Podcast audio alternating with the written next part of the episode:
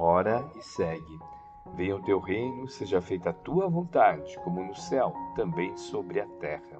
Mateus capítulo 6, versículo 10. Nas lides do cotidiano é imperioso recordar que a existência terrestre é a grande escola em que a dor comparece por essência, do aprendizado e obstáculo por lição.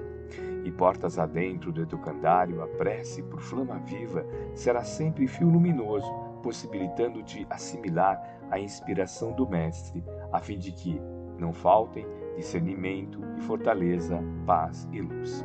Não transformes, porém, a tua rogativa em constrangimento para os outros. Ao invés disso, faze dela o meio de tua própria renovação.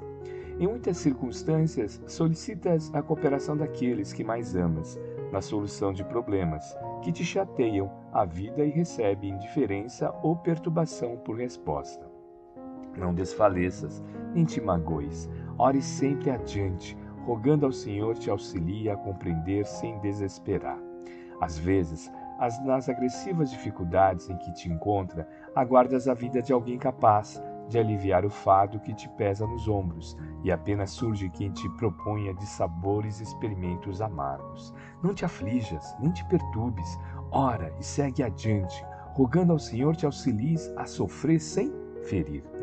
Desde longo tempo de abnegação aos familiares queridos, da convicção de recolher carinho e repouso na época do cansaço, e ouves a cada hora novas intimações à luta e ao sacrifício. Não te revoltes, nem desanimes. Ora e segue adiante, rogando ao Senhor te auxilies a servir sem reclamar.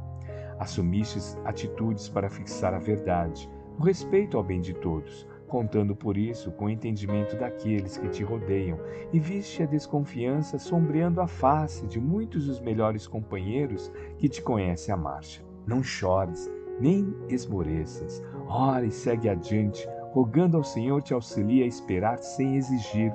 Em todas as provações, ora e segue adiante, rogando ao Senhor te auxilie a sustentar a consciência tranquila no desempenho dos deveres que te competem. E se as pedradas e humilhações te constituem o prato descabido, no momento que passa, ora e segue adiante, lembrando que a criança pode resolver hoje o pó da terra em forma de fantasias e agitações de brinquedo. No entanto, de futuro, nos dias da madureza, há de tratá-lo com responsabilidade e suor, se quiser obter agasalho e pão que lhe garantam a vida. Isso porque Deus é a força do tempo tanto quanto o tempo é a força de Deus. Emmanuel, psicografia de Francisco Cândido Xavier, obra Livro da Esperança, capítulo 90.